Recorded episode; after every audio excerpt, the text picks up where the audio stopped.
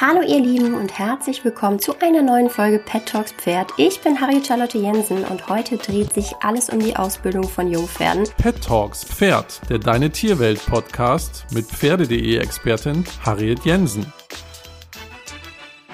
Aktuell habe ich zwei sechsjährige Stuten im Stall stehen. Die eine habe ich selbst gezogen, die andere habe ich gekauft. Da war sie erst drei Monate alt, sprich ich kenne beide.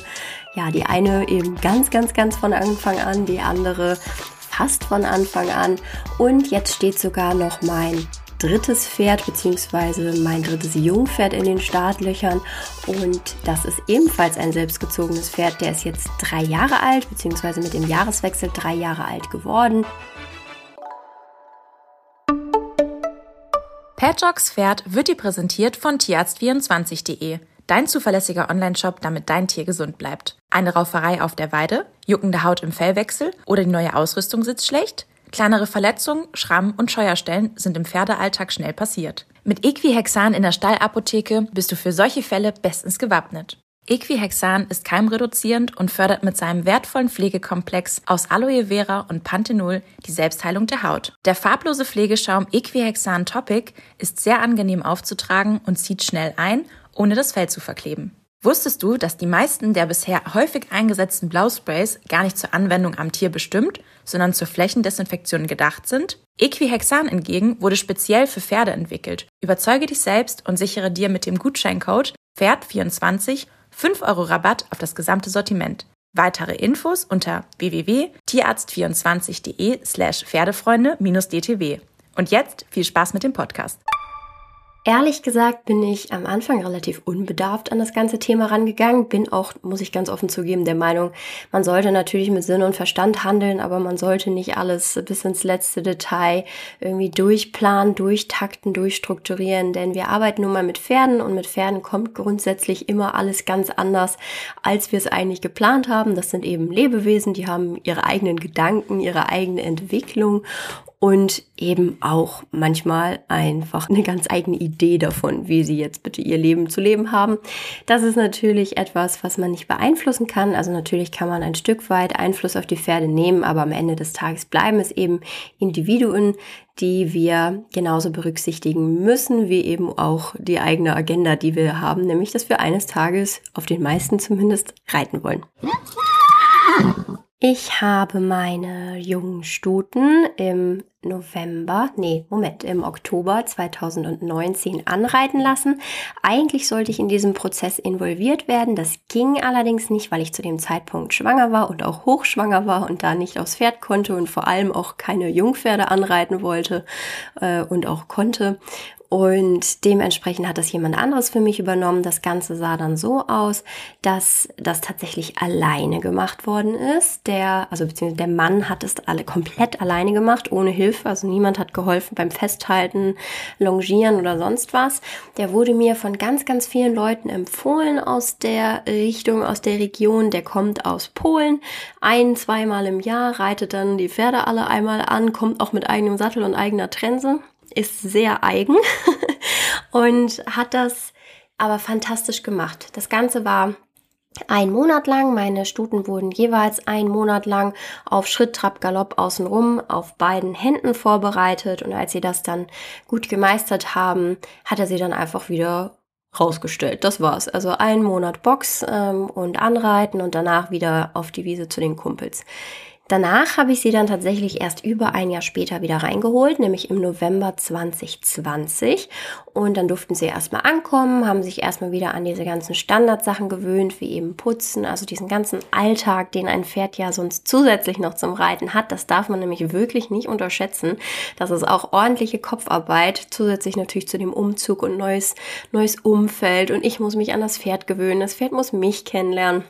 Dementsprechend haben wir uns dafür ein bisschen Zeit genommen und dann hat im Dezember 2020 hat dann mein Reitlehrer übernommen und der ist die dann erstmal geritten. Das hatte vor allem den Hintergrund, dass ich nach der Schwangerschaft sehr, sehr lange pausiert habe, selbst erst nach knapp eineinhalb Jahren im Juli 2020 wieder aufgestiegen bin und dementsprechend habe ich mich ehrlich gesagt nicht nachdem ich dann Ende Juli, also es war auch Ende Juli, erst aufgestiegen bin, eigentlich kann man schon fast sagen, seit August 2020 reite ich erst wieder regelmäßig, habe ich mich ehrlich gesagt nicht in der Lage gesehen, vier Monate später dann mal eben schnell ein paar Jungpferde anzureiten. Da bin ich auch der festen Auffassung, dass jeder ganz ehrlich sein sollte mit sich selber. Natürlich ist es so, dass es für mich eine unfassbar tolle Erfahrung gewesen wäre. Ich habe mir das gewünscht, ich habe mir das auch ganz lange vorgestellt, seit die beiden klein sind. Aber manchmal geht man eben andere Wege im Leben und dann ist das auch so. Und das ist kein Beinbruch oder es ist nicht weniger wert, dass meine Pferde von jemandem anderen angeritten worden sind. Also ich glaube, so erwachsen kann man dann auch an die Geschichte rangehen und sagen, klar, ist ein bisschen schade, aber am Ende des Tages äh, ist alles super und es hat alles gut geklappt. Yeah! Mein Reitlehrer, der ist dann eben die beiden geritten. Ich hatte am Anfang die Theorie, dass die, die ich dazu gekauft hatte, das ist für die, die mir auf meinen privaten Accounts folgen, das ist Carlotta, das ist die kleine braune Stute, die habe ich eben dazu gekauft und nicht selbst gezüchtet. Und das ist eher so ein etwas, ja, ein bisschen schreckhafteres, elektrischeres Pferd. Und da war ich dann der festen Überzeugung, okay, also da wird das Ewigkeiten dauern, bis ich mal auf die aufsteigen kann. Und bei meiner selbstgezüchteten Stute, das ist die ganz große Schimmelstute, Cosma heißt sie, bei der war ich der festen Überzeugung, ja, das würde alles äh, ganz, ganz toll und einfach und easy.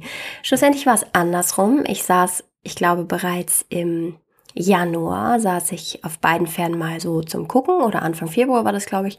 Und dann habe ich auch rasend schnell ganz alleine die Zügel von Carlotta übernommen, also von der dazugekauften Stute und musste ein bisschen noch abwarten, bis ich meine große Schimmelstute reiten konnte, denn die hat sich als kleine harte Nuss entpuppt, äh, charakterlich und dementsprechend war ich der tatsächlich reiterlich nicht gewachsen. Da ist für mich, bin ich ganz ehrlich, ein kleiner Pferdemädchentraum in dem Moment zerplatzt, weil ich mir natürlich, ist mein erstes selbstgezogenes Fohlen gewesen und ich habe mir das Ganze so romantisch und einfach, ja, blöd gesagt, so ein bisschen Wendy-mäßig vorgestellt. Ich wollte halt mit meinem selbstgezogenen Pferd auf Turniere gehen und in den Sonnenuntergang reiten und also wirklich all diese Dinge. Ich habe mir das alles so in den schönsten Farben ausgemalt und vielleicht auch ein bisschen romantisiert. Und am Ende des Tages war es aber so, dass die Chemie zwischen uns beiden nicht wirklich so hoch fantastisch war, wie ich es mir gewünscht hätte. Und das hat mich tatsächlich ein bisschen traurig gemacht. Mittlerweile kann ich aber sagen, ist das Ganze schon sehr viel besser geworden und ich reite sie auch seit März 2021, reite ich sie auch alleine. Es klappt, es klappt alles super. Wir haben relativ lange gebraucht, um uns zusammenzufinden. Das muss man auch der Fairness halber einfach sagen.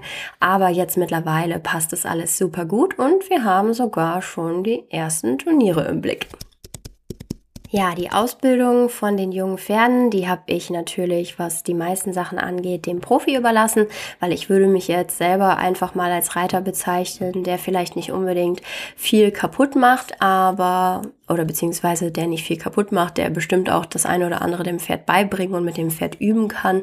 Aber ich bin halt kein Profi, es ist nicht mein Job, Pferde auszubilden und dementsprechend ist es mir natürlich auch wichtig, dass vor allem diese Basics, die einfach für mich auch als Amateur wichtig sind, dass die einfach sitzen und dass die von vornherein richtig beigebracht werden, denn ich glaube, es ist niemandem damit geholfen, wenn ich meinen Pferden aus äh, ja, falscher Eitelkeit etwas beibringe, was es vielleicht im Endeffekt eher im Leben behindert, als dass es ihm irgendwas bringt. Und genau, dementsprechend ähm, habe ich meine Pferde da eben in Profihände gegeben. Und hatten dann natürlich gleich auch eine harte Zeit, denn aufgrund von der ganzen Corona-Regelung mussten wir auch pausieren, was Unterricht anging. Und dann war die Zeit bei mir etwas knapp bemessen, weil wir auch unabhängig vom Reitstall natürlich auch sehr äh, ja, gebeutelt waren, in Anführungsstrichen, von diesen ganzen Maßnahmen, so dass es einfach nicht hingehauen hat mit Unterricht. Und jetzt langsam aber sicher kommen wir aber wieder in die Unterrichtsroutine und da freue ich mich so unfassbar doll drauf und drüber. Denn ohne diesen Unterricht werde ich natürlich auch als Reiterin nicht besser und Dementsprechend äh, stagniert die Ausbildung dann ein bisschen. Also ich würde sagen, meine Pferde würden natürlich deutlich schneller vorankommen aktuell. Würde ein Profi regelmäßig auf ihnen sitzen oder würde ich mehr Unterricht haben. Aber auch da muss man dann am Ende des Tages sagen, für wen ist es denn wichtig, ob meine Pferde jetzt schon mm, grandiose Erfolge feiern oder nicht. Denn ich möchte sie ja gerne behalten. Das sind meine Pferde und mir ist es am Ende des Tages tatsächlich total wurscht. Und solange ich mit ihnen gut zurechtkomme und das tue ich, ist es, glaube ich, verschmerzbar, wenn man vielleicht noch nicht da ist, wo man sein könnte, würde alles ein wenig entspannter abgelaufen sein in der Corona-Zeit. Als nächstes steht dann tatsächlich mein nächstes selbstgezogenes Pferd in den Startlöchern. Das ist ein Fuchswallach, der heißt Caspian und das ist einfach für mich ein ganz, ganz, ganz, ganz großer Wunsch, der da oder ein Traum mehr oder weniger, der da in Erfüllung gegangen ist. Denn ich wollte immer einen Fuchs haben. Ich weiß, das klingt jetzt ein bisschen oberflächlich. Man sucht sich sein Pferd ja auch nicht nach der Farbe aus. Das ist auch richtig, denn sonst hätte ich keine braunen und keine Schimmel im Stall, sondern ich hätte alles voll mit Füchsen. Aber ich habe halt gesagt, ja, aufgrund meines Genetikverständnisses war ich der festen Überzeugung, dass ein Fuchs relativ unwahrscheinlich ist. Tatsächlich wäre ein Fuchs auch unwahrscheinlich gewesen. Allerdings habe ich dann gescherzt. Ich habe gesagt, ich möchte unbedingt wieder einen Wallach und ich möchte unbedingt einen Fuchs haben. Und wenn dieses Fohlen ein Fuchs und ein Hengst wird, dann behalte ich es natürlich. Und war aber der festen Überzeugung, Stute oder Hengst, das hatte ich jetzt nicht irgendwie im Kopf oder konnte ich jetzt natürlich nicht, äh, nicht reingucken. Aber ich habe halt gedacht, naja, es wird halt ein Schimmel oder ein dunkelbrauner. Also die beiden Optionen gab es eigentlich. Also die waren am wahrscheinlichsten. Und was kommt raus? Es kommt einfach ein kleiner Fuchs dabei raus. Und er ist für mich persönlich einfach unfassbar perfekt gewesen, sodass dann klar war, na gut, dann muss er wohl behalten ne, werden. Das ist das Schicksal und das sollte man nicht herausfordern. Oh. Bei Caspian wird die Ausbildung jetzt ähnlich ablaufen wie bei meinen Stuten. Der ist jetzt, wie gesagt, drei mit dem Jahreswechsel geworden und er soll jetzt erstmal vorsichtig an den, also Sattel und Trense kennt er schon, das mache ich schon mit ihm seit Ewigkeiten. Gar nicht mal longieren, sondern einfach immer mal wieder satteln, bisschen damit rumlaufen, dann habe ich ihn mal damit laufen lassen. Einfach nur, damit er das alles so ein bisschen kennenlernt, für ihn das selbstverständlich wird und das nicht so ein Schock ist, dass er plötzlich Sattel, Trense und dann auch noch reiten und alles auf einmal. Das mag vielleicht ein bisschen unorthodox sein, aber ich habe das Gefühl, das klappt total gut und ich habe einen unfassbar entspannten Zweijährigen Kollegen bei mir gehabt und ich glaube, besser geht's eigentlich gerade nicht. Das muss man echt genauso sagen. Für mich zumindest, denn wie gesagt, beim Reiten gibt's ja auch nicht den einen goldenen Weg, sondern viele Wege führen nach Rom und solange man den Pferden nicht schadet, ist es, glaube ich, relativ wurscht, was man macht. Ja, auf jeden Fall wird der dann vorsichtig angeritten unter Berücksichtigung seines mentalen Zustands und seines körperlichen Zustands, denn er wird auch ein sehr großes Pferd werden. Das heißt, da nehmen wir natürlich Rücksicht drauf, dass wir, wenn er jetzt nicht gerade irgendwie total überbaut ist, dann plötzlich anfangen, ihn zu reiten. Also er soll schon in jeder Hinsicht gerade stabil sein, damit es für ihn eben auch eine schöne und entspannte Erfahrung wird. Und dann gucken wir mal, wie lange er danach Pause kriegt, wann er richtig geritten wird.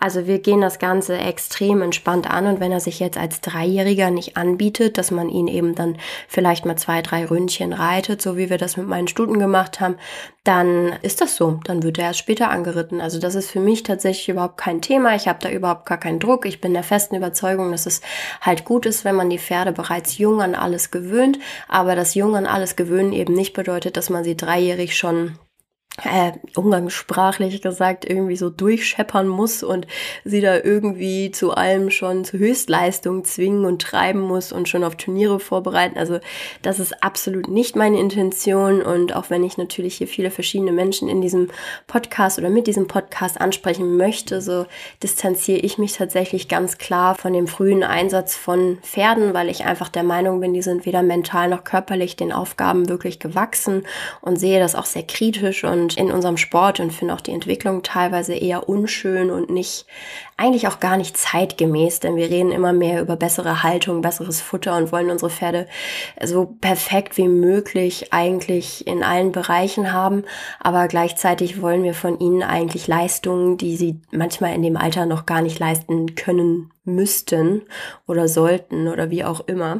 Und dementsprechend ist es für mich so, dass ich einfach meine Pferde als, als Ganzes betrachte und wenn ich jetzt merke, okay, der kann das noch nicht, dann kann der das noch nicht. Und das ist für, für mich auch völlig in Ordnung, ist allerdings natürlich auch eine Luxussituation, denn dieses Konstrukt mit immer höher, schneller, weiter in immer jüngeren Jahren, das ist natürlich auch etwas, was ein bisschen auf die Nachfrage der Käufer hin auch eine Reaktion ist. Und das ist natürlich meine Luxussituation, dass ich meine Pferde für mich habe und selber entscheiden kann. Und das ist für mich eben jetzt zum Beispiel auch bei meinen Stuten absolut irrelevant ist, dass sie jetzt mit dem Jahreswechsel sechs geworden sind und noch nicht eine einzige Turnierplatzierung haben, wenn andere Vierjährige schon Bundeschampionat gelaufen sind.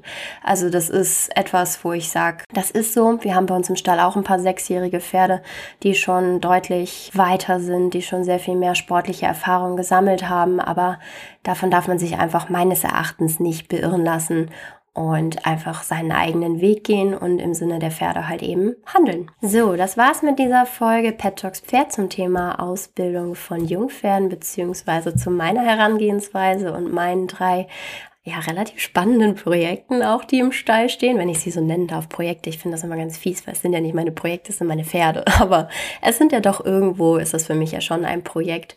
Und es macht wahnsinnig viel Spaß. Es ist teilweise sehr nervenaufreibend. Und mein Trainer hat auch mal zu mir den Satz gesagt, wer auf die Launen der Jungpferde keine Lust hat, der sollte nicht mit Jungpferden arbeiten. Und damit war nicht gemeint, dass Jungpferde ungestüm und wild und störrisch sind, störrisch sind, sondern dass es halt eben auch einfach sein kann, dass sie mal so, mal so, mal so sind und dass man nie weiß, was man kriegt. Man hat eigentlich jeden Tag eine Wundertüte im Stall stehen und das ist manchmal sehr nervenaufreibend und gleichermaßen ist es aber einfach nur spannend und schön und ich würde diese Erfahrung nie, nie, nie wieder für was anderes tauschen. Mir macht es wahnsinnig viel Spaß und ich freue mich auch immer, wenn ich mich mit anderen Leuten austauschen kann, die Jungpferde haben. Das heißt, wenn ihr ein Jungpferd habt und euch einmal mit mir austauschen wollt, vielleicht habt ihr ein sechsjähriges Pferd, vielleicht habt ihr ein dreijähriges Pferd, vielleicht habt ihr auch, also die im Alter von meinen Pferden sind, vielleicht habt ihr aber auch ganz andere Pferde im Stall stehen, dann schreibt mir das super gerne. Ich freue mich, wenn ich mich mit euch zu diesem Thema austauschen kann, wir besprechen können, welche Wege jeder geht. Vielleicht kann man ja auch von dem einen oder anderen noch was lernen. Das heißt, schreibt mir super gerne entweder über pferde.de oder über auch meine privaten Accounts. Ich freue mich von euch zu hören und wir hören uns dann beim nächsten Podcast von Pet Talks. Ich freue mich auf euch. Bis dann. Ciao.